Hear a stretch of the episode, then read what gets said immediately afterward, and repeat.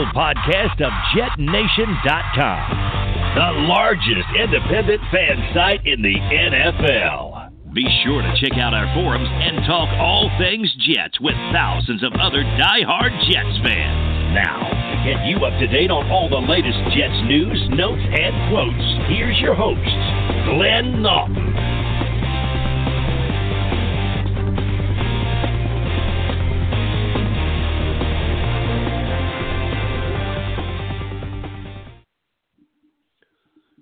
Good evening, Jets fans. I am Glenn Naughton. This is Jet Nation Radio. Thank you so much for tuning in. Apologies for those of you who tried to tune in last night. I'll say right off the bat, we are we're going to get the wheels moving on on finding a new host for the show. Um, Blog Talk is just uh, we're having too many incidents like this. Too many times we're getting cut off mid-show, and uh, it doesn't even let us know all the time. Uh, last night, it everything on my screen and my studio looked like it was clean and good to go. And I was yapping away and yapping away. And then when I wrapped up the show, went back and listened and found that it had recorded about twelve minutes. So that's uh, we apologize for that. Tonight's show should be a good one. I am joined once again by Alex Varallo. And tonight we are going to do side-by-side mock drafts. And uh, I'm going to bring you on in a second, Alex. But first I want to lay out the parameters real quick uh, so it's nice and clean and I make it clear. Because last night I forgot bits and pieces. I want to kind of lay out the rules of what we're doing here, so people understand. So Alex and I are each going to do a mock draft.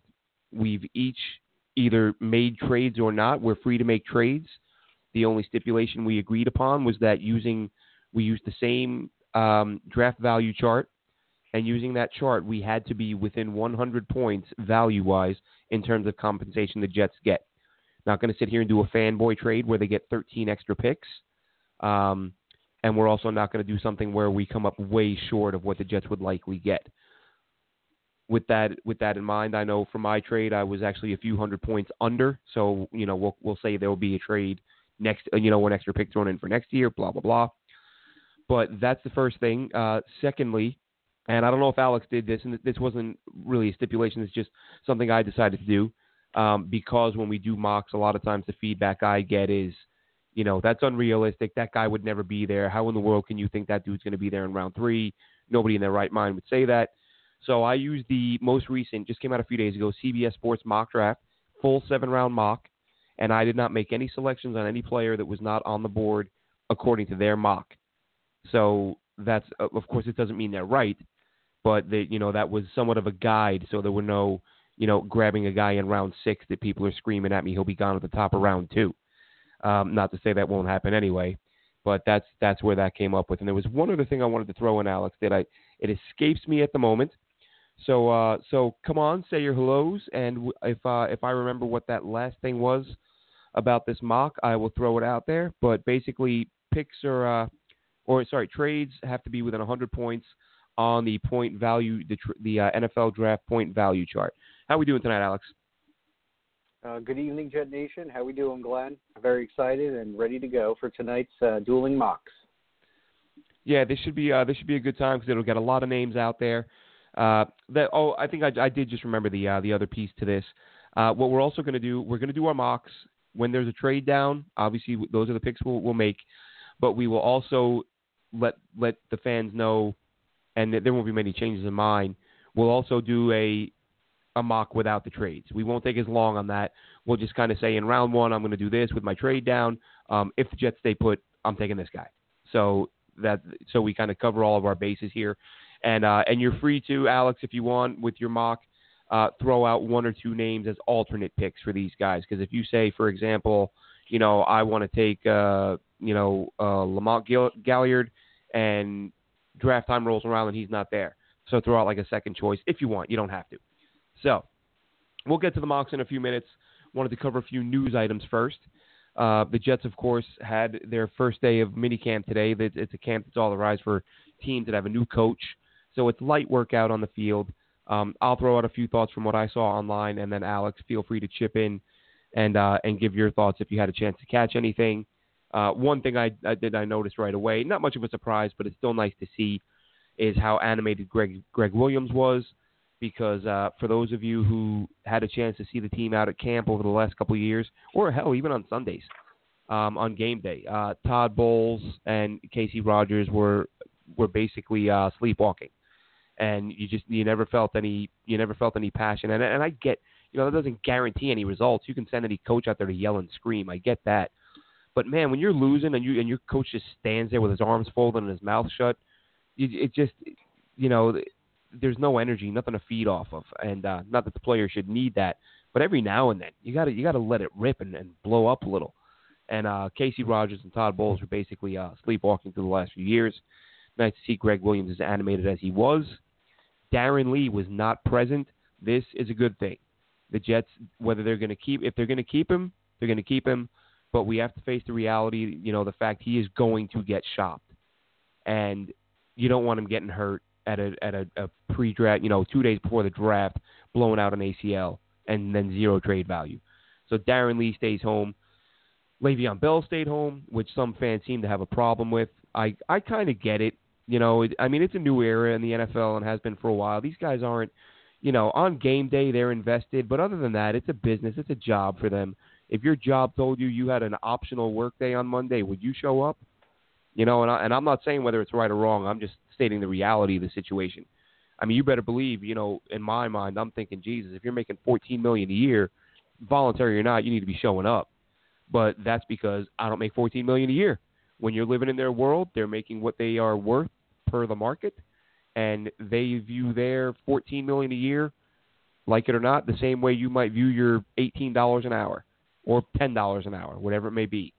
Your salary is your salary. These guys make what they make because they're worth it, and so they see no issue with staying home uh, when there's a voluntary workout. So no Darron Lee, that's a good thing. No Le'Veon Bell. Would have been nice to have him there with, you know, new you know, new beginning, new start for him, for the team, the head coach. So slightly disappointed he wasn't there. And a rumor that is being floated right now is the Robbie Anderson. The Jets are willing to take a three for Robbie Anderson. If that's the case, that is idiotic. I, I would say I am ninety-five percent sure that that's another B S rumor being floated to get clicks. I will say, however, the one thing that gives me a little bit of pause and makes me worry a little bit is that Adam Gase has an established track record of getting rid of guys who have off-field issues um, or attitude problems, which is the perception of Robbie Anderson. That being said, again, I think it's B S. I think Adam Gase has spoken glowingly about Robbie Anderson, and I think that Robbie has too much to offer to this team. I don't think they're going to look to move him. And that was a whole lot of stuff to cover, one or two other things. But, Alex, please chime in. Your thoughts, Darron Lee, Le'Veon Bell, Robbie Anderson rumors, et cetera, et cetera, et cetera. Uh, I'll, I'll first start with Le'Veon Bell, and, and, again, you said it great. This is a voluntary uh, you know, workout that they put together, and I, every year we go through the same thing. Um, and people seem to get a little uh, emotional, and, you know, they vent, you know, we're paying this guy so much, like you said, why isn't he there? He's not all in. It's just reactions, uh, you know, everyone, this tension that's building to the draft. So obviously the media guys have to put out this stuff there, and it's, you know, juicy content for them, and fans feed into it, but I'm not really concerned. Uh, I know exactly what we're going to get and expect from Le'Veon Bell this year. Uh, my my whole when I said this earlier today and I saw people reacting to it, I said, does he really need to, to be running cones and, and running over bags today? Is, is that going to, to prove to you even further from what he's already done and accomplished? So for me, it's not, not a big deal. I'm I'm not upset about it at all. Uh, I'm more focused on the draft at this point, and, mm-hmm. and Lev Bell's just going to be a great asset for this offense, so I'm not really concerned about that. Now, on the other hand, with Darron Lee not showing up, it is a little curious because, you know, he, he was present, um, you know, a week or two ago when they had their, their workouts and their training uh, session that, you know, everybody, you know, came in and we saw all the videos and people are getting hyped. So it is a little interesting uh, that Darron Lee was not there today. Um, you know, there, if, if there is a trade scenario that is being in the works, um, it, it's very, very similar in my mind to how they handled Muhammad Wilkerson before they decided to part ways with him. Uh, what I had heard from that is that there was a uh, clause in his contract where if he had gotten an injury or did something like that, the Jets would be stuck with him. and they wouldn't be able to cut him and do what they did, how they let him go. So, like you said, maybe this is a scenario that, don't worry, take a couple days off, gives them a little time to exercise the phones and, and see who's out there that may want to be interested in doing a deal for him. So I, I'm definitely putting the spotlight a little bit more on Darron Lee than with my concern rather than Le'Veon Bell. And, uh, you know, real quick and short, I, I don't think Robbie Anderson's going anywhere.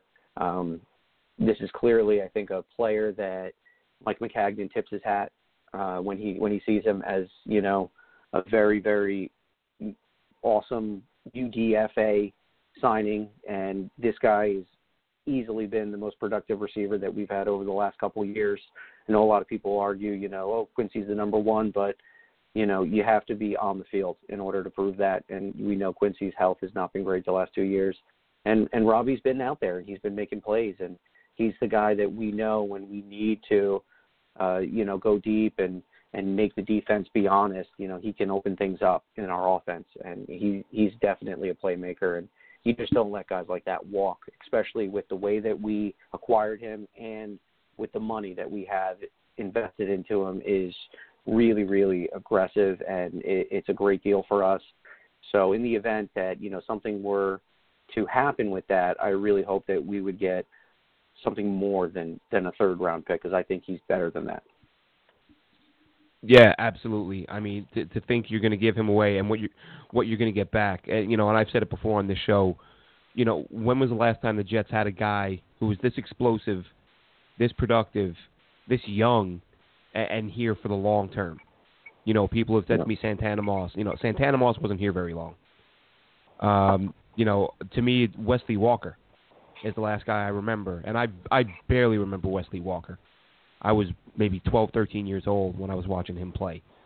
Um, so in terms of guys who you can look at and say, this dude could be here for ten or twelve years, Robbie's the first guy they've had in decades. And to say to, to consider giving him away. And and something funny the other day, funny, I don't, well, I don't know if it's funny or sad or pathetic. You know, we, we've talked about how um, we're, we're a bit more supportive of Mike Maccagnan than some Jets fans. And I think, you know, and I, I've said before that I, you know, I'm, I acknowledge Maccagnan's screw-ups because he's had many, um, but every G M does. Um, but, you know, I've talked about how people don't like to give him credit where it's due. You know, um, Darnold was a lucky pick, even though he traded up to get him. Jamal Adams was lucky. Uh, Leonard Williams was a lucky pick, even though on draft day there were there were a lot of fans who were pissed off that the Jets took another D lineman. Go back and look at that class now, and there are about four good players from that first round. Uh, but uh, I, a new low the other day, I had somebody tell me on Twitter that Robbie Anderson and Chris Herndon were both no-brainers, that, that Maccagnan didn't deserve any credit for them because Robbie Anderson was a first-round talent, even though he went undrafted. Robbie was a first-round talent, and Chris Herndon was a no-brainer, who I don't think I saw that dude's name affiliated with the Jets on a single tweet in the months leading up to the draft. So the the the the, the delirium uh, associated with Mike Maccagnan and his detractors is just uh, it gets so ridiculous at times. But uh, I'll leave that there at that. Uh, the other thing we talked last night, Alex, before we were cut off after about twelve, thirteen minutes, uh, rumors of the flank, the Frank Clark to the Jets rumors. Obviously, that did not happen. He was traded today. Uh, when you see the compensation, uh, Seattle got a first round pick. He went to Kansas City first and a second, I believe, and a second next year, and Clark got a twenty million dollars a year deal. I wanted Clark, but at that price, no way. And Seattle, from what we read, I believe it was Connor Hughes, Seattle wanted the Jets' third pick. I'm sorry, but you don't get a top three pick for a dude who's about to make twenty million dollars a year. That just, you don't know. That you don't do that. So this is another thing where Maccagnan didn't make a move, so he'll get killed for not getting Clark. But if he had paid that price, he would be getting killed for getting Clark. So no-win situation for the G M. But what are your thoughts, Alex? That price tag, that was steep.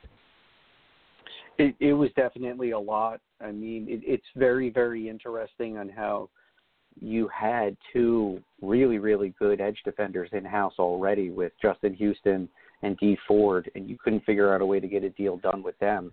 And then you you basically just mortgaged, you know, two first, you know, a first round, two premium picks, a first round this year and a twenty twenty next year, and then they exchanged their third rounds. So uh, I'm assuming that, you know, maybe they they improved a little bit um, on their third round selection. So it's it's a head scratcher. Um, you know, I I'm, I'm happy for him. He got paid. He, he got a nice contract for. Uh, did he get a new deal or is it just a one year deal? I didn't get to see the details on that, but yeah, he, regardless, he, he, uh, he got like a five year deal worth twenty million dollars family. A year. Oh well, you know, good for him. I think he got. Right he, now, I think it was five years, one hundred five million dollars. I don't know how much oof, was guaranteed. Wow. I mean, that's that's approaching quarterback money, and uh, yes, we know that the Jets have had a lot of, you know, money rolling into the off seasons, and you know everyone thinks that we're playing with monopoly money here sometimes, but uh, we do have to figure out things on how to make Jamal Adams long term and Sam Darnold long term. So I'm, I'm pretty content on how things are going right now. Yes, I'd yeah. love the opportunity to maybe fill a, a position before we get into draft, but you know, I think we've had a good off season, and I think we're in good position to get a good player or move back and, and, and stack. And, and, you know, maybe rather than going for quality, we get quantity that could end up with more upside rather than just sitting firm. Because, you know, we all know the big three names. And, you know, if Quinnen Williams turns into a starting center, maybe a corner in the second round and an extra third or fourth round pick, that that's a no-brainer in my mind. We're winning um, in, in that scenario, even though, you know, we would be passing up on, you know, as they say, Quinnen Williams is probably the best guy to get a gold jacket out of the top three, and I completely get that. But, again, if, in our particular situation, you know, we yeah, have I, to to be I, open to, you know, whatever offers come our way. I tweeted out a few weeks ago, and I was reminded of this a few minutes ago when I was talking with another Jets fan on uh, on, on Messenger here on Twitter, and saying, and it, again, I, I tweeted this, I don't know if it was three weeks ago or two months ago, whatever it was. But, you know, as as excited as I am about this draft and as great as the possibilities are, there's that part of me that's like, I wouldn't want to be Mike Maccagnan right now. Because even though there's a lot of great scenarios, I, I think back to nineteen ninety-seven when Bill Parcells had the number one overall pick and he had Orlando Pace staring him in the face and the Jets had some holes, so he traded down, and then he traded down again Uh, with the Bucks, I believe it was, or the or the, the Seahawks, whoever it was, and Pace ends up going one, and then with the other pick he traded down, uh, Walter Jones goes. So the two picks the Jets traded down both turned out to be Hall of Fame left tackles, and uh, and the Jets ended up with uh, James Farrier, I think, or uh, somebody who just wasn't very good. Might have been the Dorian Boussier, I can't even remember. Um, but basically. Need had a lot of needs, passed on the blue chip, surefire Hall of Fame type talent, moved down and ended up with garbage. And if you're Mike Maccagnan, you know, and especially, you know, I was listening to, um, I, I might have been P F F, no, I think it was uh, Move the Sticks, Daniel Jeremiah the other day, saying there's some concerns with Brian Burns, the Florida State edge rusher. He's, you know, he's a little bit light. He's going to have a hard time getting off of blocks in the N F L. You see Montez Sweat dropping because of his heart condition. And it's like, well, you know, how many guys can have these huge red flags that you pass up on Quinnen Williams and think, oh, we'll get a we'll get a guy. E- even Jachai Polite, who I really like, not in round one, but a lot of guys with question marks outside of those top two or three. Um, and to me, even Bosa's a question mark. He had a season-ending injury in high school before he started college, and then he had two season-ending injuries in college. And you're going to take him with a third pick? And then what are you going to say when he gets a season-ending injury in week two? You're going to act surprised and be like, oh, man, how how could we know that was going to happen?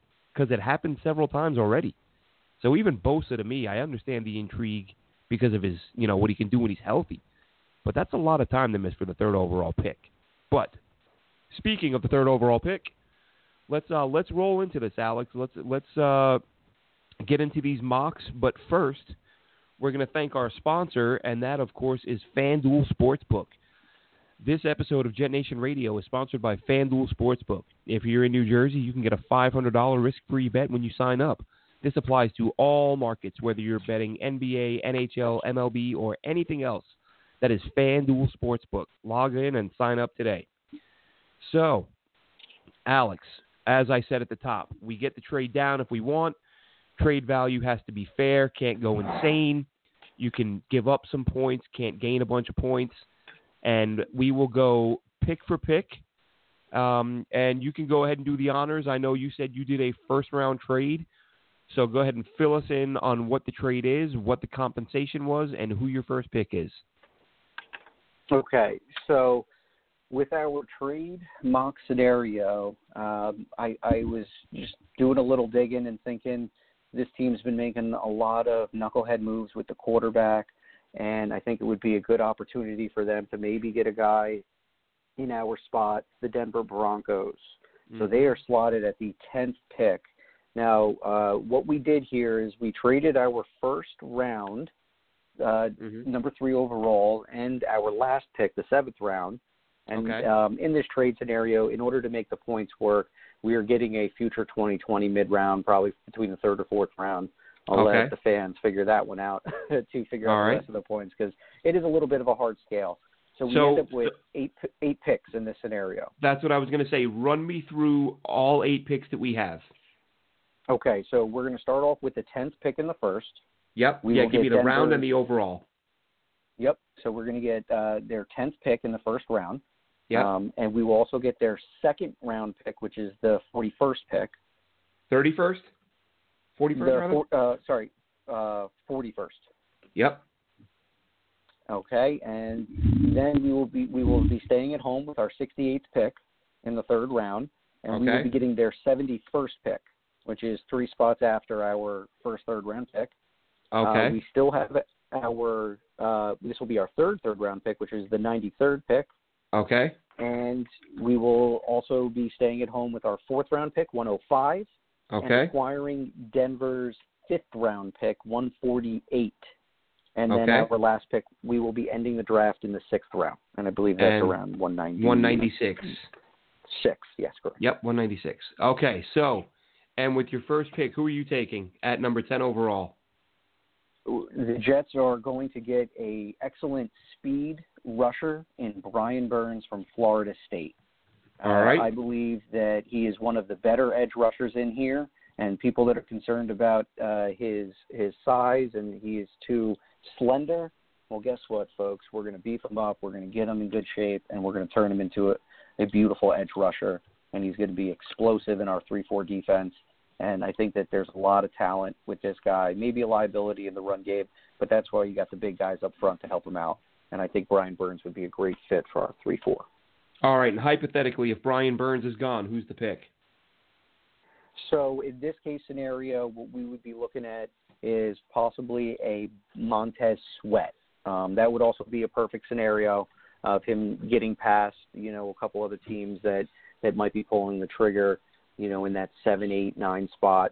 But he would be my alternate at that spot. But because of the heart condition that uh, has been rumored around, and there was some talk about how uh, he had some trouble at his first university and then, you know, transferred over. So that's why the Jets want to stay safe with their pick. We are not in a sense of urgency at all.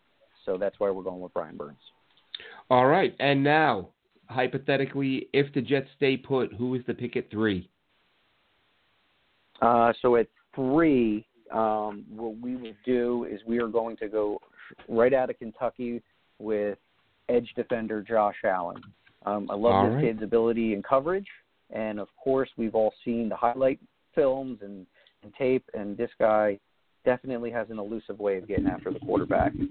So that would be a non-trade scenario. Josh Allen at the number three, lock him up.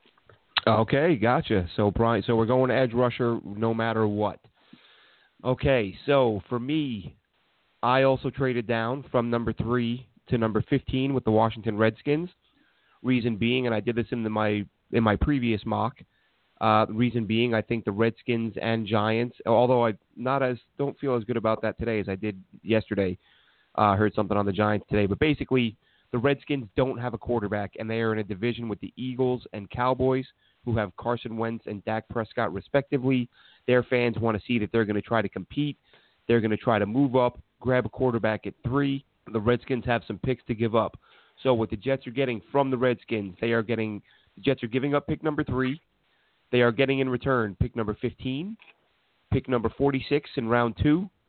They are getting both of the Redskins' third-round picks, number seventy-six. And the Jets are keeping their fourth, sixth, and seventh rounders. So they end up in this scenario with four third-round picks. And that that would put me a couple of hundred points behind. So the Redskins, as in Alex's deal with the Broncos, the Jets would be getting an additional pick next year. Um, and again, that would be that would depend on uh, where they finish up in the standings. Maybe a conditional type thing that will, the, where the, the standings will determine the, the final uh, the final outcome in, in terms of what the Jets get. So with the fifteenth pick, even though you, you know we're, we've got a defense heavy draft, and initially when I did a mock the other day, I had that same or similar trade. I went with Garrett Newberry, but the more I thought about it, um, I'd rather get a center later on and go ahead and grab T J. Hockenson, tight end out of Iowa, with the fifteenth pick. He's going to help that O-line because he's a damn good blocking tight end. He's going to give our young quarterback a fantastic big target down the middle of the field to pair with Chris Herndon, and I don't see how you can go wrong with that. It's uh, it's going to open things up a whole lot for Sam Darnold, make his life a lot easier, improve the running game and the passing game all in one fell swoop. And if T J. Hockenson is gone, then we are taking his teammate, Noah Fant. So one way or the other, uh, in the trade-down scenario, we are getting a tight end.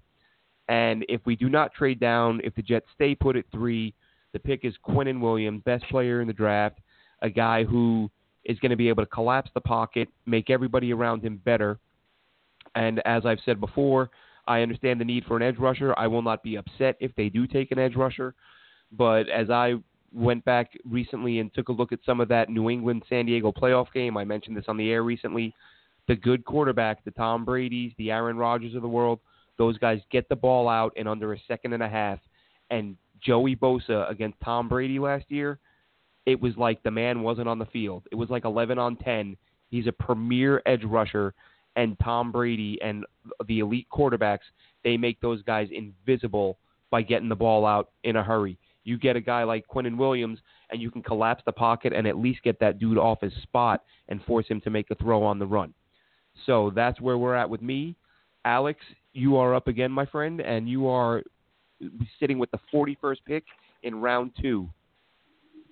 Yes, okay. So w- what we're going to do here is we're going to get a new member into New Jack City.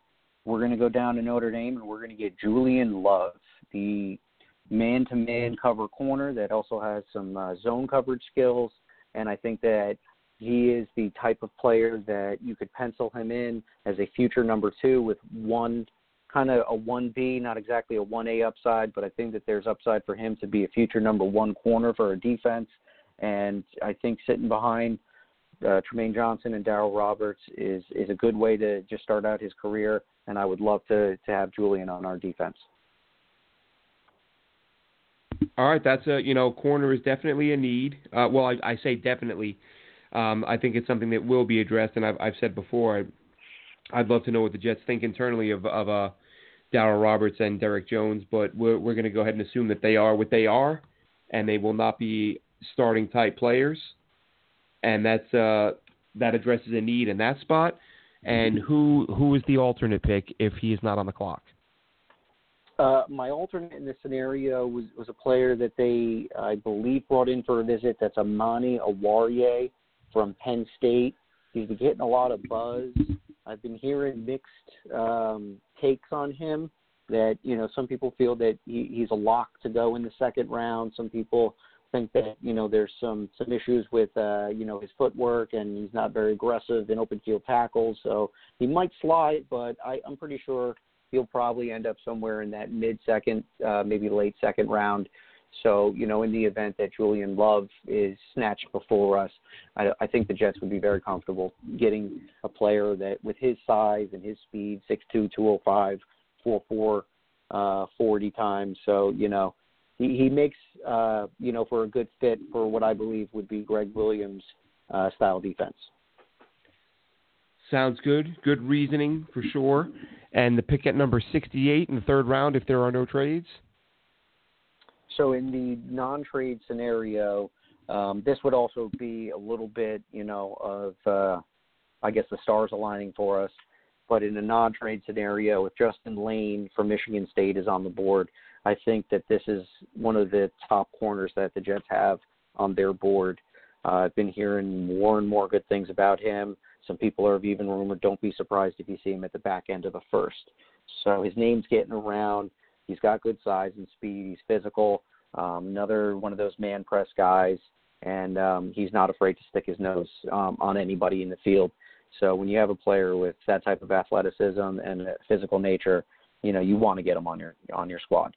So Justin Layne in a non-trade scenario at the sixty-eighth pick overall uh, would be the selection. Um, my alternate for him is a name that we talked about last week with Sean Bunting out of Central Michigan University. Um, that would be in the non-trade scenario. Yeah, Bunting is a guy who uh, I've seen mocked in the second round. That's probably about I, – I saw him in some third-round stuff, but I think the most recent I saw was second. But uh, never know who's going to be around in these scenarios. Because, I mean, let's face it, man, every year guys fall. Every year. And that's why I laugh when people say, oh, how, there's no way that guy's going to be there. He's so stupid. Why would you say that? Like, we don't know. You know, teams do crazy stuff, man. Teams, teams grab Penny guys. Found himself in every, the first round. every every year, man, you you you're at some point you're going to hear those guys sitting at the table for N F L Network or E S P N. You're going to hear, a, oh no, what what did they who what? I can't believe mm-hmm. they just da da da da da. Always see guys get taken when they're not supposed to, which means somebody who was supposed to go falls, and guys fall. Sometimes guys free fall, and we don't know why. Um. You know, sometimes it's uh, info that's not uh, not available to the public. But that puts me on the clock in round two with the forty-sixth overall pick. And in this spot, I had this guy in my original mock uh, about a month or month and a half ago. And I, just, I took him out of the one I did a couple weeks ago, but I had to go back to him, man. The more I watch him, absolutely love Stanford's J J. Arcega-Whiteside. I think this guy's going to be one of the best receivers in this class. I think he's going to be an immediate threat in the red zone. And, man, would I love to see the Jets grab him if he's there at forty-six. I saw a mock the other day that had him – might have been a C B S mock – that had him still on the board at sixty-eight, which is, I mean, if that to me, that'd be one of the steals of the draft. I saw P F F had him mocked in round one um, a couple mm-hmm. months ago anyway. So Arcega-Whiteside yep, is a guy very well. Crazy strong hands. He just He just wins jump balls. That guy goes up and rips the ball out of the air, rips it out of defenders' hands. forty contested catches, according to uh, Move the Sticks when I was listening to them the other day. So I'm going back to the well on J J. Arcega-Whiteside. If he's not there, if he does go in round one or before pick number forty-six, one guy who many, many mocks have projected to fall as far as late round three. But if Arcega-Whiteside's not there, I'm going to roll the dice, and I'm I'm getting my guy Jachai Polite. Out of Florida, edge rusher, had a fantastic season last year. On film, he is an absolute beast. He's a monster. I don't care what the combine results were. I don't care what the pro day results were. Film trumps everything, and I think this dude has the ability to be a fantastic player off the edge. So I'm taking Jachai Polite as my alternate second-round pick. And oh, and, and looking at the, the no-trade scenario, if there is no trade, and with with mine, they're pretty much going to almost mirror across the board. Um, if we're staying at sixty-eight, and if that C B S mock is right and he is still there, I'm taking J J. Arcega-Whiteside.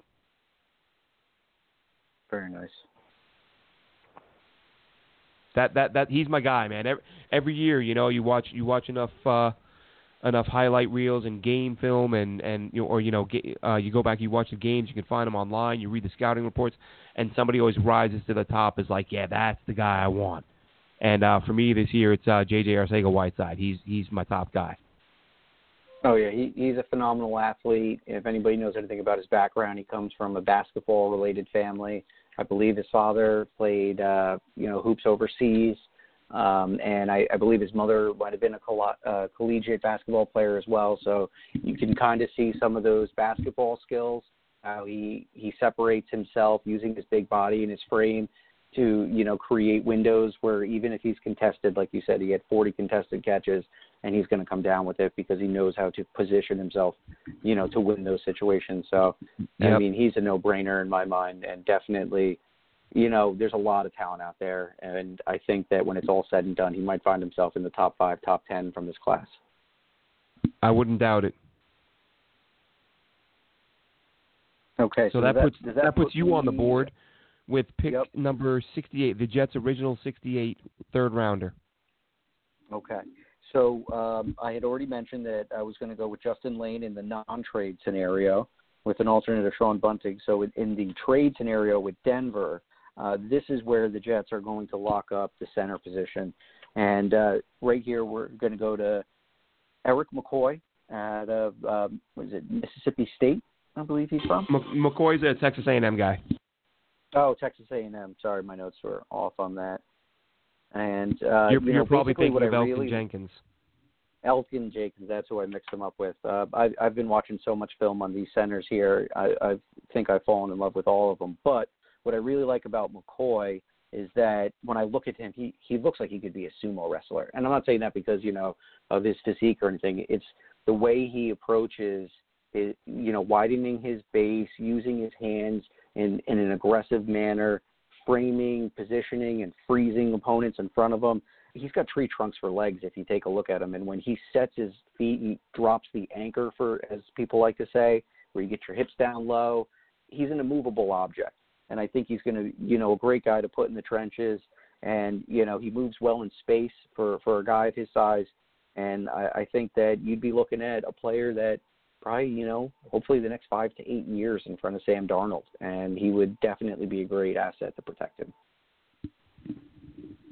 Yeah, I, I think that uh, that's that's something that, I, I mean, the center position will be addressed. Someone asked me the other day, might have been yesterday, they you know, they tweeted me and said, "What? Where do you see the Jets dressing center?" I can't see it being any later than round four, um, mm. but definitely, definitely... Definitely by round four, but I'd be surprised if it wasn't round three with one of those with one of those two third rounders. one hundred percent for sure. And, and you know, so now your pick. You're looking at a lot of different guys. Yep. And now who, so, who's your alternate right. pick with sixty-eight? Um, so in the sixty-eight scenario, um, being that we do have that ninety-third pick, uh, I would probably be looking, um, you know, if Elgin Jenkins, um, that was that was going to be my alternate. Um, in that scenario, uh, at first he was ranked higher than McCoy, but, you know, as the process kind of went along, you know, McCoy has moved up the board. So uh, it's not a consolation prize in my, in, in my mind. I think Elgin is, you know, a phenomenal uh, centerpiece for the, for the offensive line. I really like the way that he goes about his game. Some people may think he's a little bit stiff, but if you really look, it's, he's very consistent with the way that he blocks, and when he get when he frames you, you're not moving anywhere. And he sti- he'll stick you and freeze you, and you know you'll see a defender almost on their tippy toes, looking like they, they don't know what to do with their body. And, and he really does a good job of, you know, doing that incline press per se, and, and you know standing up opponents when they're trying to bull rush them. The the thing that worried me about Jenkins, and I I mentioned it to uh, Biff Sweeney of No Fly Zone Radio out on, you know, this side of the pond with me, well, but over still over the, over the water from here over in Ireland. Um, thing that jumps out at me about Elgin Jenkins, good player, but, and I've said this on the air so people who may be tired of hearing me say it, but too often uh, n- not looking for a guy to hit when, when his guy was out of the play. Um, a lot of standing around watching, a lot of spectator stuff uh, where, you know, plays are still alive, his teammates are, are still going after people, and he's standing back watching. And I did say on the air that, you know, what the hell do I know? Maybe the guy's playing with an injury, you know, but I just, I knew, I noticed it on several plays. Um, at the same time, though, not a bad player. Uh, not, wouldn't, wouldn't hate the pick, but uh, that was one thing that worried me a little bit. I would, if, if given the choice, I would take McCoy over Jenkins for sure um, in that spot. So Jenkins is your alternate pick. Who is your pick if there is no trade? Um, Well, for the sixty-eight spot. Actually, oh, sorry, we be, did that already, didn't we? That yeah, was Justin Layne. Justin sorry. Layne, yep. Mm-hmm. Okay. Mm-hmm. Maybe we'll actually, let's do the mock, and then, then we'll do the no-trade scenarios after.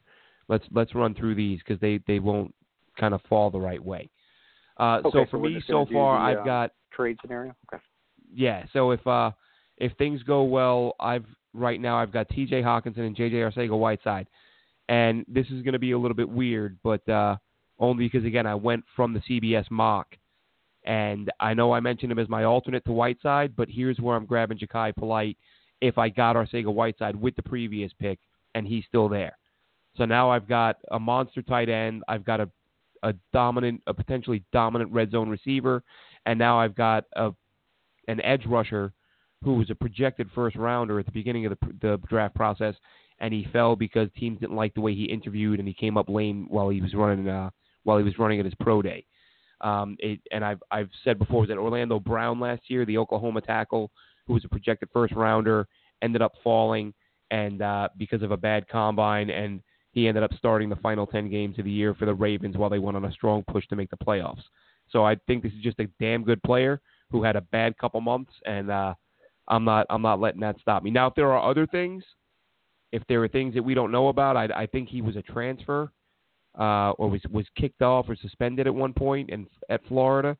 So if there are other issues, I get not taking him, but don't let the uh, don't let the bad pro days and that scare you off from getting a potential first round edge rusher in round three. My alternate, if no Jachai Polite, give me Memphis running back Darrell Henderson. Uh, that guy I think is going to be a damn good player. Reminds me a lot of Marlon Mack, who I liked a lot coming out, and I think that he's uh, he can do a lot of things. He can run between the tackles. He can get outside. Didn't ask him to catch the football a whole lot, but I don't think he had a hard time doing it when he was asked to do it. So I'm taking Darrell Henderson in that spot with the sixty-eighth pick if J- if Jachai Polite is not there.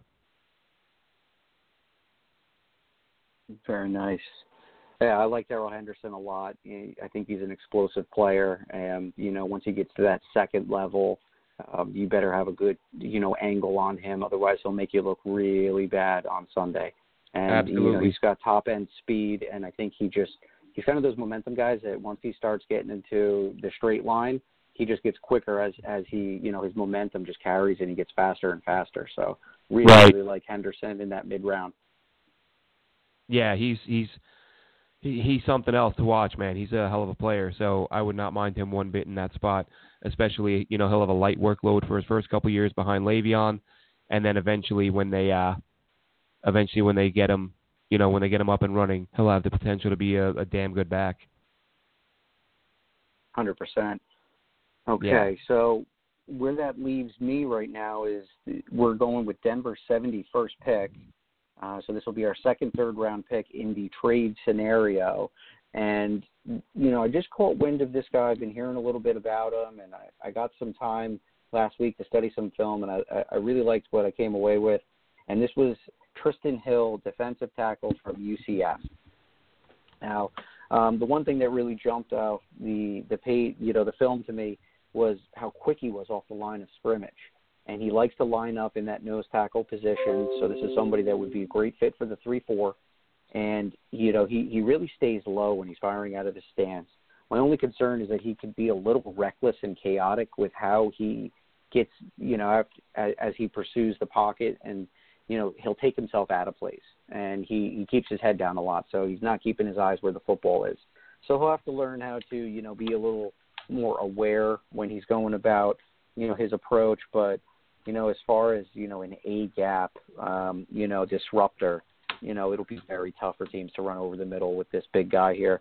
Um, you know, he's about six three, three hundred ten pounds, and he's got, you know, big ten-inch hands, and when he gets his hands on you, it looks like it hurts.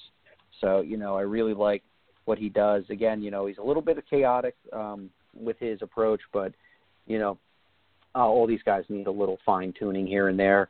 And my alternate, um, still staying with the defensive tackles, would be Daniel Weiss out of uh, Kansas. It's just, you know, I think he is a rotational piece, another guy that, you know, would help us in the run game. Um, he can penetrate. Um, he was – very, very productive as far as getting into the backfield. I think he had uh, forty-three tackles for a loss and, and seventeen sacks playing out of defensive tackle. So he's clearly an interior disruptor. And I think if he were to come away, you know, as we are working with a three four and possibly transitioning to a four three, I think he's definitely a good cog in the wheel.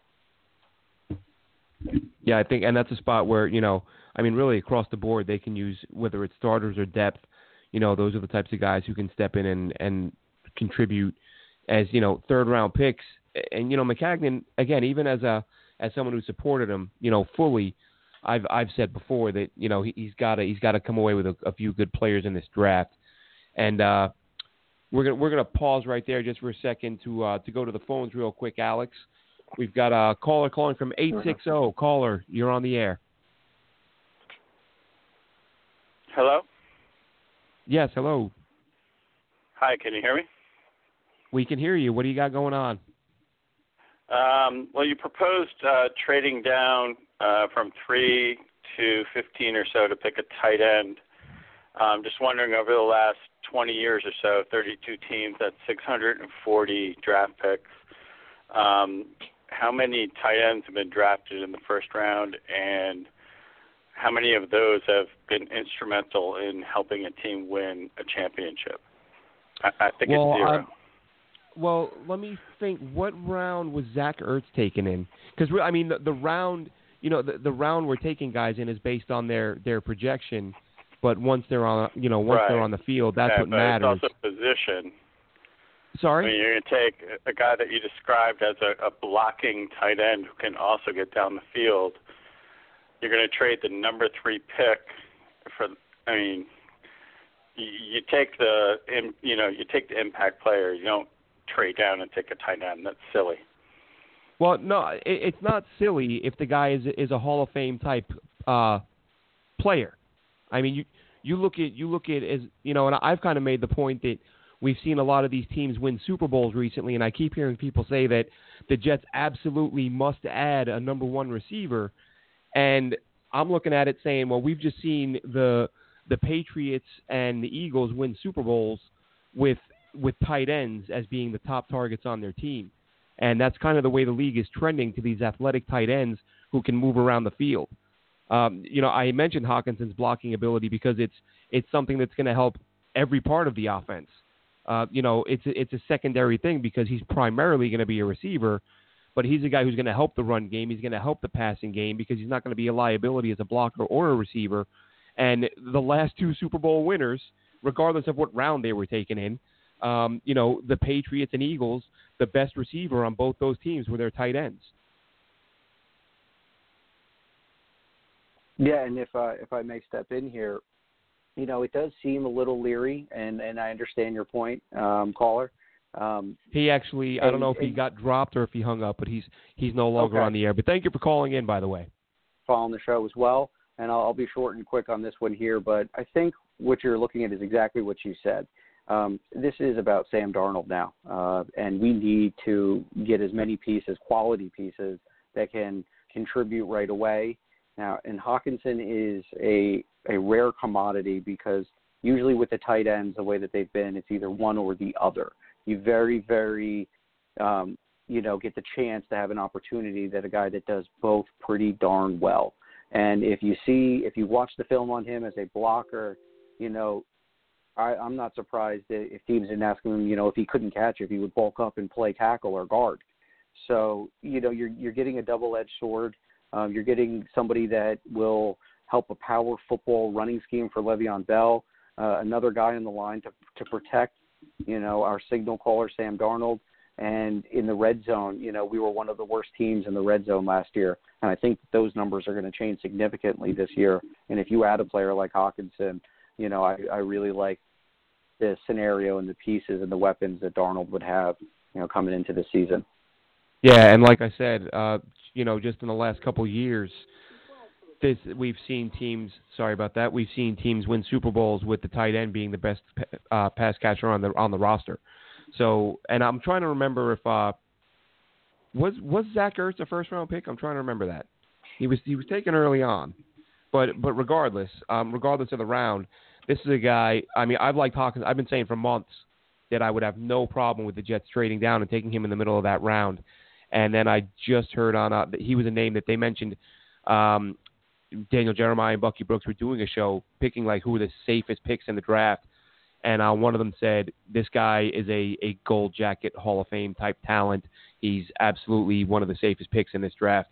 And I, I agree with that assessment. I mean, he can do everything. He can do it well. And uh, we're going to go back to the phones real quick. We've got another caller calling for the fourth call on the air. Hey, Glenn, how you doing? It's Richard. Hey, Richard, I thought that might have been you at four oh seven. How you doing, buddy? I'm doing all right. Sorry, it's been a while. Listen, I apologize for I, I missed like the first part of the show, but I just have a quick question on whatever. And sure, and go ahead. I, I, I just I have a I, have, I just have a strong feeling on whatever the Jets. I know that they're looking to trade back or whatever. If they do trade back and they get picks, then I understand Maccagion's philosophy in drafting is just get best player available. Um, if they do add picks or whatever, will that change the way they, they draft and then based on needs to fill basically needs? Look, they, in my opinion, we got the quarterback that we were looking for for, for the longest time or whatever, and then there's another position that we haven't had in ages, and that would be the pass rushing. Um, I like Quinnen Williams, and I also I love Josh Allen because he's like would be the uh, outside of Bosa or whatever that's been a pass rusher or whatever. Although I'm not totally sold on Bosa because of his history of injuries, but I think Josh Allen is, is pretty much a stud. But um, that, my question is basically if they do trade back, um, will they be addressing needs and versus best player available? Are they going to get best player available based on the needs that they that they have? They desperately need a center and a pass rusher. That's just my personal opinion. But anyways, that's pretty. I don't know if yeah, you guys addressed that or not. But, yeah, thanks for asking, Richard. That's actually the reason why what we're doing here is we're we're doing our draft scenarios with and without trade backs, because if they do trade back, if you know if you come out of the draft with eight or nine picks versus six picks, that gives you a little bit more to play with. Like for example, in my mock, I have them taking a running back in with the trade back. But if they don't trade back, I'm probably not going to have a running back on that list because you're gonna you're gonna have to make it work. You're gonna have to give me Le'Veon Bell, Eli McGuire, Ty Montgomery, and one or two undrafted free agents in camp. Uh, we're not we're not burning draft capital on a running back if we only have six picks. And I, you know, with the best player available, I think you know I think Mike Maccagnan tends to go with the with the more with the best player in round one, and then from there it's sort of best player that fits a need. Be, well. Actually, I shouldn't say that because he did. You know, when he took uh, when he took Hanson and Stewart back to back, that wasn't really filling a, a huge yeah. need there, and they, they should have taken some corners in those spots. But uh, but either way, yes, adding picks will change the strategy because it will give them more options in terms of you know uh, not having to burn picks on, on positions and players that aren't as essential. Um, would you agree with that, Alex? Yes, absolutely. I, I think the trade scenario gives us a little more flexibility, and, and the way that it would work out would be best player available according to specific need.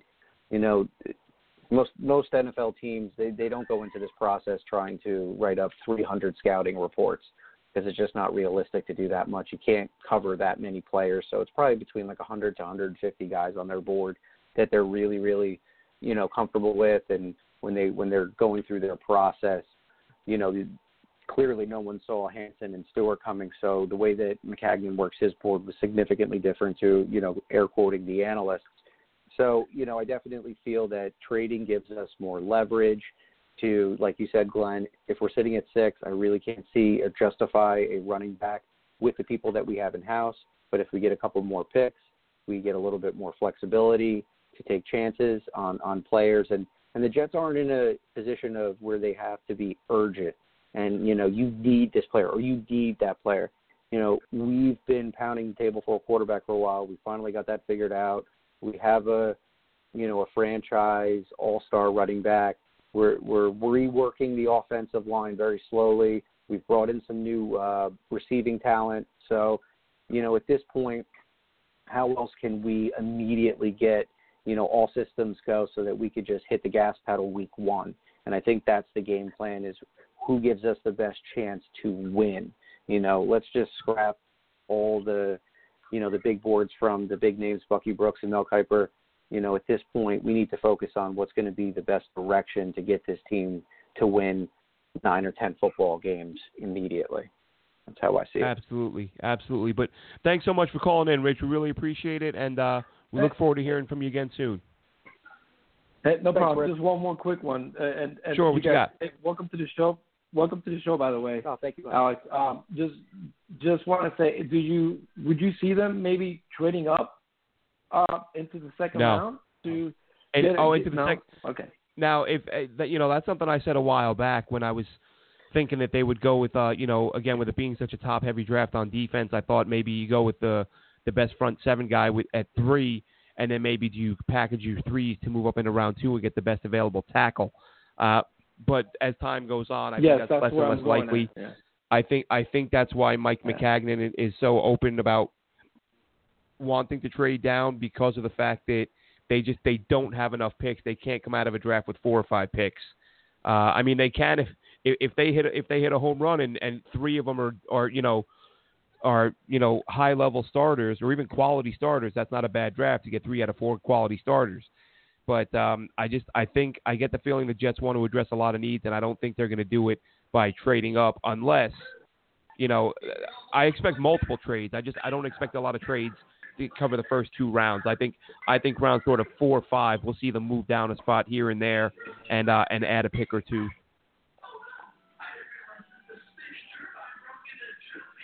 You good, okay, Rich? guys. Well, I appreciate. All right, take care, yeah, man. Yeah, I'm good. I appreciate it. Hey, thank you. All right. Take care. All right, bye-bye. Thanks a lot, Rich. Have a good night.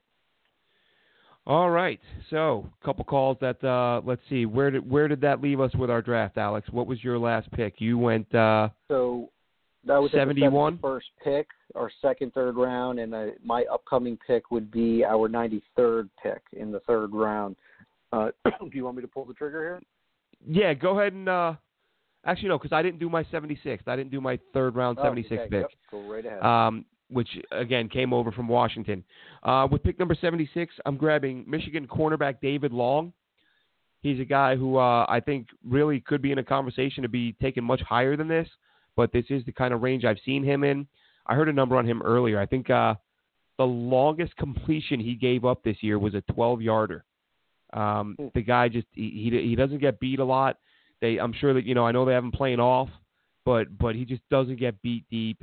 Uh, rangy guy, long, long-limbed guy who I think could end up being a starter. And if he's not the guy there, and uh, again, this would, of course, depend on what happens with Hockenson in round one, because some of these will start to overlap position-wise. But if I don't get Hockenson in round one, um, and really because I think all three of these guys, if you end up with Herndon, Hockenson, and or Fant, and then this guy, Dawson Knox, I think those could be your three tight ends. I think the other, I think all three of them would be better than anyone behind Chris Herndon right now. And, you know, Hockenson would be better than, and Fant, arguably better than Herndon. So now you've got all three of your tight ends, and you're ready to go to war with guys who uh, who have shown they can make big plays down the field. And you're surrounding Sam Darnold with plenty of targets and guys who can who can move around the formation and make plays in different spots, whether it's slot, H-back, inline tight end, wherever you want to put them. Some of these guys can line up outside. Just gives uh, Adam Gase a lot to work with on offense. That's really intriguing. And, and my God, would that be an amazing scenario? You really wouldn't be able to put a, your thumb on, on, on who's going to be getting the ball when you're running a three tight end set. You know, you'd, you'd think there might be a run, but in play action, you don't know who you're going to end up covering in that formation. Uh, I definitely would be all about that. Yeah, that would. Uh, I would. I'd be. I'd be pretty happy getting adding those targets for. Uh, for Sam Darnold. So that brings us to you and pick number ninety-three in the third round. Well, you know, keeping the theme oh, here, uh, this is... Sorry, sorry, real Jets... quick. I, I didn't do my no-trade scenario pick. Um, okay. Round, where were we... You know, I'll do that next because that's that's ninety-three. We haven't gotten to ninety-three yet. You're doing your ninety-three right now. Go ahead. Correct. Okay, so in the trade scenario here with Denver... At our ninety-third pick, um, we were going to be stay, staying with the tight end theme and going with Jay Sternberger. Uh, I really liked uh, what I saw from his film, and, you know, he's just nothing great but a lot of good things. And, you know, one thing that really, really stood out to me is that this is a guy that can make big plays. And uh, twelve out of his thirteen games last year, he had at least one catch for over twenty yards. A, a definite weapon that you would want working in between the numbers and the seams. You know, you could he, he could might be considered, I keep hearing this term, a move tight end where you put him in motion and have him kick out somebody in the run game. So as far as inline, he's perfectly sound as a blocker. You can flex him out and, uh, you know, try to get to see if the defense will tip their hand for man or zone. And then, you know, also as an H-back role uh, in the run game, he would be absolutely excellent. Uh, the only my only concern with him is that, you know, uh, lower leg body strength and a little bit thin um, with his legs. Uh, this is something that, you know, I, I actually uh, came across when I was doing uh, a film review. Um, I'm sure you've heard of him, Matt Waldman. You know, I, I love that guy's, uh, you know, all of the stuff he puts out there I think is gold. I love the way he describes, you know, his football analytics. And he was the one that had mentioned that to me. And I had noticed that when I was watching the Ole Miss and Alabama game, uh, Jay Scott pancaked right on his back very early in that game. And he didn't have his feet with him, and he was a little standing too tall, and he got knocked, you know, uh, for a doozy. So he'll have to, you know, get in the weight room, get a little bit more lower leg strength uh, to balance himself out. But I think, you know, he's, he'd be a real quality piece in this offense. All right. And the alternative? Uh, it, it, the alternative here, um, it, it's interesting. It, it kind of conflicts a little bit with my other, uh, but I also have Dawson Knox as well. So you and I are really, really on the uh, same page here as far as uh, our picks and our alternates. Uh, you pretty much said it all about Dawson. He, he was in a crowded room with uh, DeMarcus Lodge and A J. Brown and D K. Metcalf. So it was hard for him to get targets with all those big body receivers out there, but he did flash and he did show. And I think that there's a, a very high ceiling for Dawson um, at the next level. And now who are you taking at ninety-three if there is no trade? Is it one of those guys again? Um, so in the non-trade scenario here, this is where, um, you know, just to recap, Josh Allen, number one, and then we went Justin Layne with our first third and our second third in non-trade scenario. I think this is a player that you like a lot. I know I love him, and that's Connor McGovern out of Penn State. Uh, this guy is very versatile. He's played center. He's played guard. Uh, I even think he has the, the skills to play even right tackle. I'm not sure if he'd be good on the blind side. He gives you options, and I think he's a plug-and-play guy that would compete for the starting job at center. And, uh, you know, just really, really love his power blocking style. And when he gets out in space, he, he's a problem. And, and you don't want to be squaring up with this guy in the open field. Yeah, he's uh, he's definitely one of my guys right up there with Arcega-Whiteside. Um, and you will be hearing his name again uh, during my mock. But for right now, pick number ninety-three for me. Um, and I didn't realize till I did this mock um, just how much I liked Georgia's draft class. I kept having all these Georgia names pop up. Georgia, Georgia. There's, there's a third Georgia guy. There's a fourth Georgia guy. So between the primary picks, alternate picks, and all that, um, I have three or four Georgia names. And the first one here is Georgia edge defender DeAndre Walker. I think he's a guy who can get to the quarterback. He can get into the offensive backfield and be a disruptive player. And he's, by all accounts, and several mocks I've seen, he's a guy who will be there in this range. So if DeAndre Walker's there, he's the guy I'm grabbing. And if not, I'm taking his teammate, Riley Ridley, a receiver I really like. I've seen him kind of uh, compared to... Was it? I think it was Andy Isabella, different or not compared to, but uh, making the point the other day, Daniel Jeremiah was saying that these are two guys who teams are probably trying to decide between those two because they have different skill sets, but both have the ability to be very good players. So for me, it's DeAndre Walker in round three with the ninety-third pick, or wide receiver Georgia wide receiver Riley Ridley, and if there is no trade, Walker is my pick at ninety-three. Yeah, very nice. You know, I know George, uh, I mean, I know Jordan Jenkins would not mind having a, a fellow Bulldog come in. Yep. And yep. Uh, my Lord, would that be a loud, boisterous locker room with another Bulldog in house. Absolutely. And, you know, very, very, very similar to, I think, how Jordan Jenkins would be. You know, he's not somebody that's going to, you know, ooh, who, I, I can't say that for sure, that he's going to be a ten-sack kind of guy. But, you know, I think he's a lunch pail kind of guy, someone that you can rely on. He'll be sound in the run game, and he'll give you a little bit of pass rush here and there, and, uh, you know, have a handful of sacks, you know, probably teetering somewhere with that seven eight range if he hits his ceiling, and definitely, a, you know, a, a solid uh, defender to put into a three four scheme. Absolutely, absolutely. And that brings us to your fourth-round pick, number one oh five. Okay, so... Uh, we're still in the trade scenario here, and right now, uh, you know, what we need is we need a little help at the offensive line still. So we're going to go straight out of Oklahoma with Bobby Evans. Uh, I really liked what I saw out of Bobby. Uh, I think he's a finisher. Uh, I saw a lot of plays where he was just tossing bodies left and right. And, uh, you know, he, he was very, very consistent. I think he had forty career starts. Um, I think he's very, very good in uh, pass protection. He's got really, really good hands, a bit of nastiness with the way that he plays. Um, they they pulled. He actually pulled quite a bit from some of the film that I saw. So this is a big guy that, that can move, and, and you know he, he's very versatile in, in the aspect of, you know, getting him out in space and and creating uh, more more lanes in the running game. Uh, you know, my only thing with him is that he did seem a little stiff, and uh, would definitely have to work on his kick slide. Uh, probably would have a little trouble with speed rushers, but you know. That's just, uh, you know, he would be a project, and he would have to, you know, work through the ranks and, and, and beat out, you know, for, say, a, a Brandon Shell. I think he would be more of a right tackle, even though he did play left in college. I think that would be a safer spot for him on the right side. Uh, he definitely has the ability to play left tackle. I just don't know um, if you would be able to trust him right away. Yeah, he's a guy that uh... – He's a guy that I've watched a little bit of, and I like his game too. I think he'd be a nice addition at offensive tackle, especially a developmental depth guy um, who could challenge Brandon Shell at some point. And who is your alternate pick if Bobby Evans is not on the board? Which, by the way, uh, my- uh, real quick, I, I caught myself. Mm-hmm. I, I generally don't don't have time to pay very close attention and listen back to the show all the time.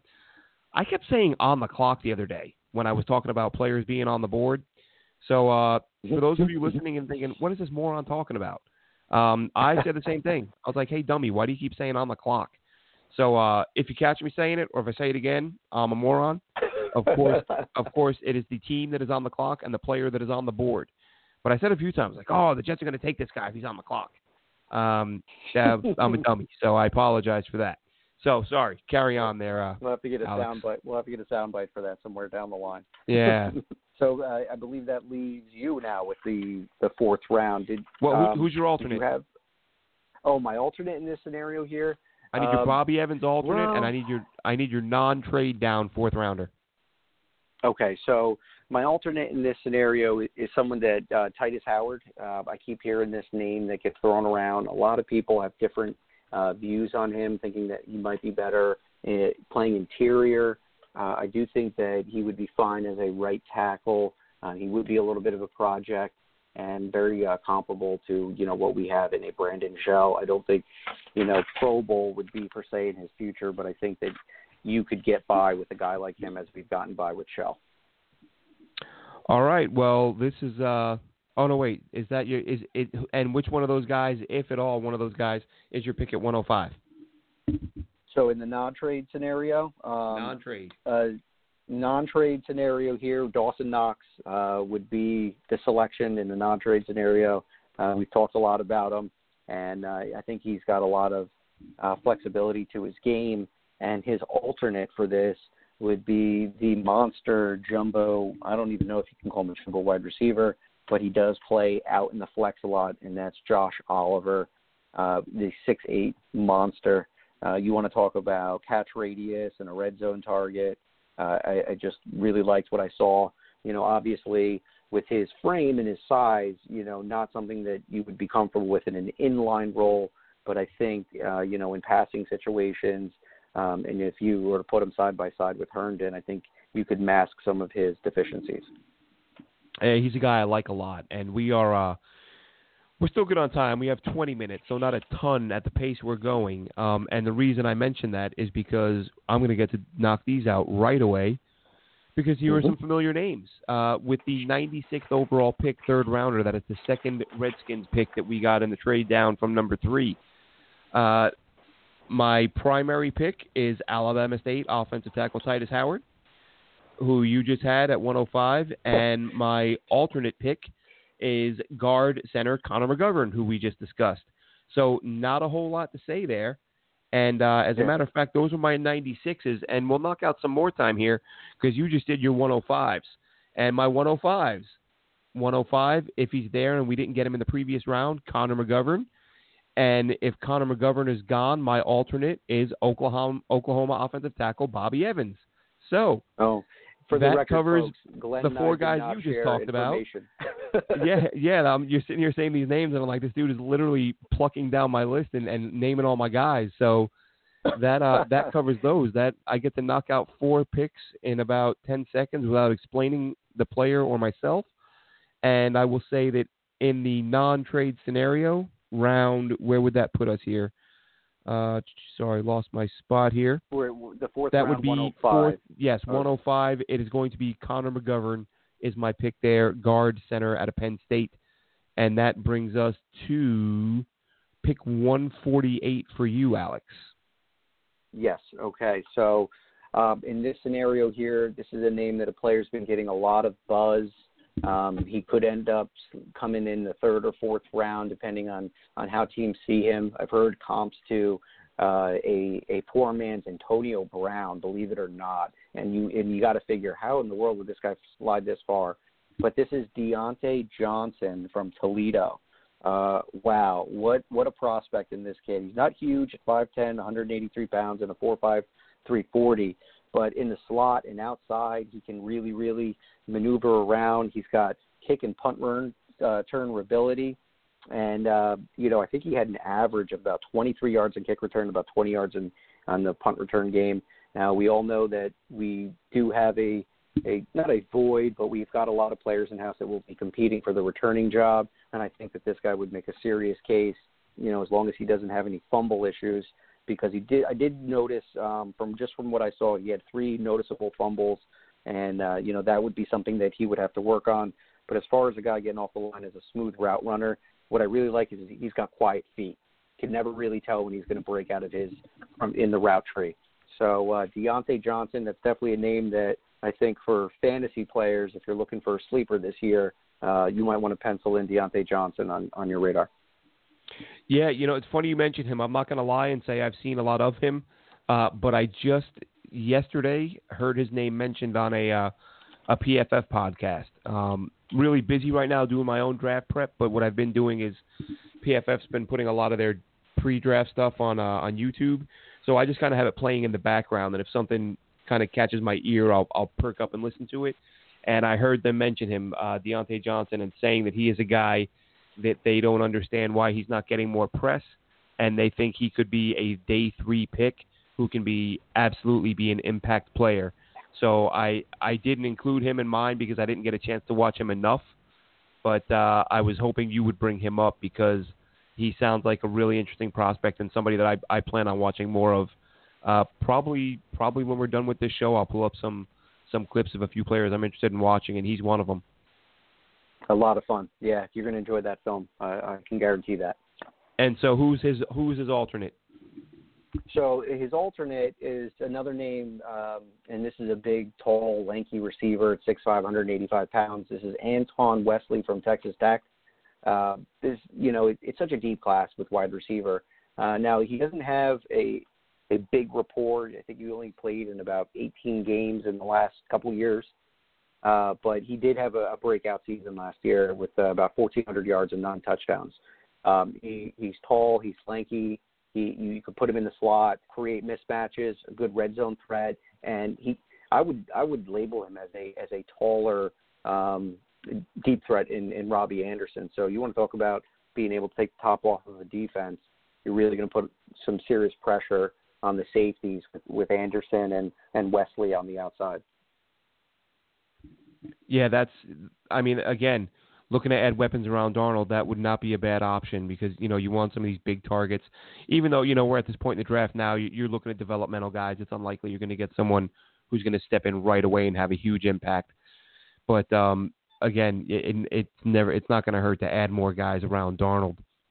So that'll bring bring us to my, or actually, that's, did you do your, that was one forty-eight, right? So this is an interesting pick because, yeah, in the trade, we we, we would be getting back fifth round. So we currently do not have a fifth round pick um, right. in our non-trade scenario. So that would move me to the sixth round. Okay, so, so why don't you do that? Why don't you, you do your sixth there. round okay. or pick one ninety-six? So, uh, okay, we're staying with the theme here with the wide receiver uh, department. And this is a, a pretty much an unknown name. Um, if some people were watching around the Senior Bowl, you might have seen him uh, being talked about quite a lot. It was Keelan Doss out of U C Davis. Uh, this is another, you know, big body uh, style receiver that can play inside and out, another red zone threat, uh, really good guy at fifty-fifty balls. I like how he attacks and um, high points the football. Um, he, he and what's already a, what I feel is at a professional level is how his awareness near the sideline. This guy has toe, drag, swag. Um, he, he has excellent uh, concentration when he's out on the boundary. Did, and, you know, a lot of guys, you know, college rules, you only need one foot. This guy's dragging both. He's freezing himself as he's catching the ball and letting his body, um, you know, and, and tucking the football in and securing it. So, you know, you've already got – he's already has a trait that, that already suits the needs for an N F L player, and he was very productive. I believe he had over four thousand yards receiving in his time at U C Davis. Yeah, he actually, uh, as a matter of fact, he was a guy that I had on my original and took him off. He he was almost my sixth rounder in that, uh, let's see, yeah, one, that very same spot, one ninety-six, is uh, he's a guy I had, and I ended up pulling him because I had uh, I had so much offense in my backup players, my backup picks, and since I'd already gotten a, a big tight end, I pulled him, but I, I think he's going to be a, he could be a, a, a nice late-round steal. But who's who's his alternate going to be? Um, you know, right now I, I didn't have an alternate penciled in for the sixth round, but in the event that a Deontay Johnson was available, I would go with somebody like that. Um, and, and there's another name that I was on the fence with, with uh, Keelan Dawson. That was, uh, I believe, uh, what was he, from N C State? Uh, I think his name was Anthony uh, Ratcliffe. Um, now, I only know of him because uh, I'm a fantasy football fanatic, and I just started getting into the college scene, and he was one of the one of my top playmakers on my team, and uh, not being talked about at all. He's going to be a day three pick in that sixth to seventh round, and I think that he's one of those players that it will find himself, you know, in the, as a three or four in a starting role, and within a couple of years, you'll be hearing more about um, Anthony Ratcliffe. All right, and who was your pick if there is no trade? Uh, that was that was my, my no trade pick. I, I I'm sorry about that. That was okay. A, oh, oh that's right. You saw you did, you did say you would have a backup. Sorry. So wide receiver yep. Anthony Ratcliffe, and again, mm-hmm. um, so that would put you so far defense, defense, offense, offense, offense, um, and that's good. It's good balanced draft so far, and that brings me to that same pick, one ninety-six, and for my third pick in a row, I am going offensive line once again. Uh, this time I am going Georgia once again, having already looked at uh, DeAndre Walker and possibly Riley Ridley. Lamont Galliard, who's a, a guy who, again, I, I like these guys that come out of big schools, that play, you know, S E C schools, that play tough competition every week. I watched a little bit of him against Alabama, a little bit against, was it Clemson? I forget. Uh, but against Alabama, he did a, a pretty nice job. Uh, you know, against a guy like Quinnen Williams, and, and Galliard really held his own. I don't know if he's a guy who's going to be ready to start day one, but maybe you bring him along. Maybe by midseason he's your starter. Um, and from, uh, again, going off the C B S Sports mock projection, he's a guy who's here in this spot. And if not, if he's not on the board, I'm going with another big-time school, uh, Alabama, cornerback Savion Smith. He's a guy, I saw him projected earlier on, uh, earlier in the process. But in recent mocks, he's been falling a little bit. But I liked it. it it's been a probably a good month and a half since I've watched him. But I did I did like what I saw, what I came away with when I did watch him, probably six seven weeks ago. So if he's on the board at numbers at in the sixth round at number one ninety-six, he's the guy I'm going to go with. And as has been the case pretty much, I think with almost all my picks, Galliard, my primary at one ninety-six, he is also the guy that I am taking in a no trade scenario, meaning that I will have gotten McGovern and Galliard with back-to-back picks to sort of solidify that interior offensive line with a potential at least one starter and a backup. And that puts us at your, well, you, okay, you, it would be your round seven pick. Uh, okay, so, yep, uh, let me finalize the trade scenario. This would be the last pick in the trade scenario with Denver, so that would be the, the sixth round as well. Um, and to finalize this draft, we oh, will wait, be going so, hold with, on, what, what number? Because oh, I thought you had six one ninety-six from Denver. Uh, oh, no, that's a, yeah, that's so a Jets I, pick, sorry. What what I what pick was this? I gave you my non-trade scenario pick first, so sorry about that, folks. Uh, but this will round out the trade scenario, and that'll be Ogo Amadi, who is a defensive back. And the reason why I say that is because he's played corner and he's played free safety his final year um, out of Oregon. And you know, he, he's not a big guy at five nine, two hundred pounds, but uh, this is he reminds me a lot of how the Jets tried to use Buster Screen on blitzing plays. Um, you know, he found himself a lot in the backfield. Um, he had around eight and a half or nine tackles for a loss and about three sacks. Um, he had a lot of pass breakups and, and three defensive touchdowns uh, throughout his career. Uh, he also uh, was had punt returning duties his final year, and uh, it wasn't bad. It was almost a sixteen-yard um, average. He had one one to the house.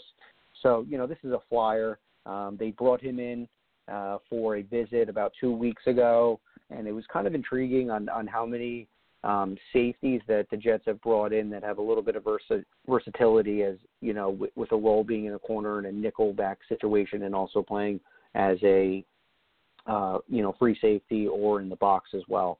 So uh, Ogo Amadi, uh, I'm sorry, I cannot pronounce his the, the full length of his name. That, that one is a mouthful, but we'll go with Ogo. All right, sounds good. So that was that your final pick? Yep. Um, and, and you know, just to, uh, do you want me to recap on the, on the trade scenario real quick?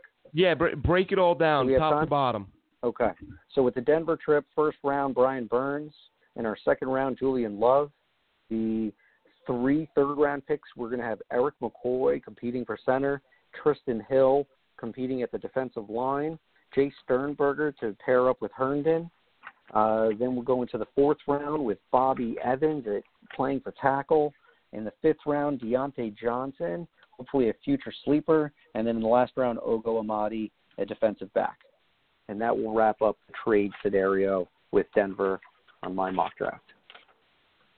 All right. So that covers that. I am down to my final pick.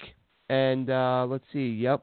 We, I'm, I'm going to go with, this is round seven, pick number two seventeen, and this is also, this, this is the guy I'm taking at two seventeen if there's no trade. It's going to be, uh, you talked earlier about Bunting out of Central Michigan. His teammate, Xavier Crawford, Ooh. did a really nice, nice job at Central Michigan. He's a guy I looked at, I've, I've watched a couple of his games. I looked at what some of the, some of the, uh, scouting sites had to say about him. I looked at P F F grades, and I don't, I looked at his combine. I don't know why he's not graded higher than this. I don't know why he's viewed as a sixth, seventh round pick, but I think uh, he could be a nice project late in the draft, seventh or two seventeenth overall. He's a, a guy who just played at a high level with another good corner across from him. So Xavier Crawford is my pick at two seventeen um, in the trade down and the non-trade down scenario, and my alternate pick in the trade down scenario or in either is a guy I honestly only found this guy a couple days ago when I was just going through some late, late round names, looking for some possible undrafted free agents, guys along those lines. And, uh, again, developmental guy, which is what you're getting a lot of times this late in the draft, uh, Wyoming edge Carl Granderson. He's a guy, super, super long guy. You know, just arms look like they went for days, and you could see him. You know, he, he, he used that well in trying to get to the quarterback. A little bit lankier than you would like, so he's a guy who you could see getting caught up against uh, getting caught up against bigger tackles. But, again, we're talking about a developmental guy here. You, you know, that's interesting because I found out about Sean Bunting when I was doing some film review on Xavier, and um, definitely liked his play style. He, he was uh, an aggressive corner, not the biggest guy, uh, but if you're looking for somebody that is sound in a man-coverage scheme, because that's what Central Michigan did a lot of. They left those guys out, and they trusted them in space one-on-one. And, you know, maybe not the most uh, aggressive guy just due to his stature, but um, he's an all-around solid, good football player. And at the back end of the draft, you know, he would definitely be nipping at the heels of Derek Jones and uh, Parry Nickerson for sure. Yeah, there's you know the, there are going to be some, uh, you know, as is always the case when you have a lot of guys on your roster who aren't proven, the guys like Parry Nickerson and Fullaruns of Fatakasi, there are going to be plenty of battles when camp rolls around, and uh, it should be fun to watch. And, it, you know, listen, it's an exciting time for Jets fans. finally have the quarterback in place, added some huge pieces in free agency. We still have to find out what the future holds for Darron Lee, for Robbie Anderson. Um, if they're, you know, are, will either of those guys get traded? I think it's more likely Darron Lee gets traded. But the Jets are going to look to make some moves, move around, and, and get some uh, get themselves in position to make a playoff push, which I, I think they're almost there. I really, I mean, corner is going to be a big part of it. Uh, Marcus May's health is going to be a big part of it. But if you have a healthy Jamal oh, yeah. Adams, healthy Marcus May, and you get you get Trumaine Johnson to play close to the level he was at with the Rams, and then one of the other two corners plays, you know, at a decent level, I don't see why, you know, this defense can't be good enough under Gregg Williams to shut down opposing offense, or at least, you know, keep keep opposing offenses at bay. And and then Sam Darnold with all the weapons, all the new players. Um, oh yeah, lots lots of possibilities. Uh, you know, there's there's plenty of time to be miserable and upset about this football team, but I don't think this is one of those times. So that's going to do it for us tonight. I want to thank Alex for joining me. Alex, go ahead and uh, give out your Twitter handle there, and uh, thanks for joining me. And we'll we'll catch up next week. Absolutely, this was a lot of fun. Um, and, and just for the record, for those that are wondering, my seventh round pick was Raquel Armstead out of Temple. Um, so tune in to last week's show as we talked a lot about this kid as a change of pace and a short yardage back. Uh, really like the rock out of uh, Temple. So Jet Nation, it's been uh, great. Thanks for coming down and watching us. And if you want to give me a follow, you can follow me at N Y Jets Life twenty-four. That is at N Y Jets Life twenty-four. Let's go. It's almost draft time, everybody. Let's get excited. Absolutely, Alex. And you can give me a follow at Ace Fan twenty-three. That's A C E Fan twenty-three. Have a great night, Jets fans. And uh, the draft is almost upon us, and we look forward to recapping that for you once it goes down. Have a great night.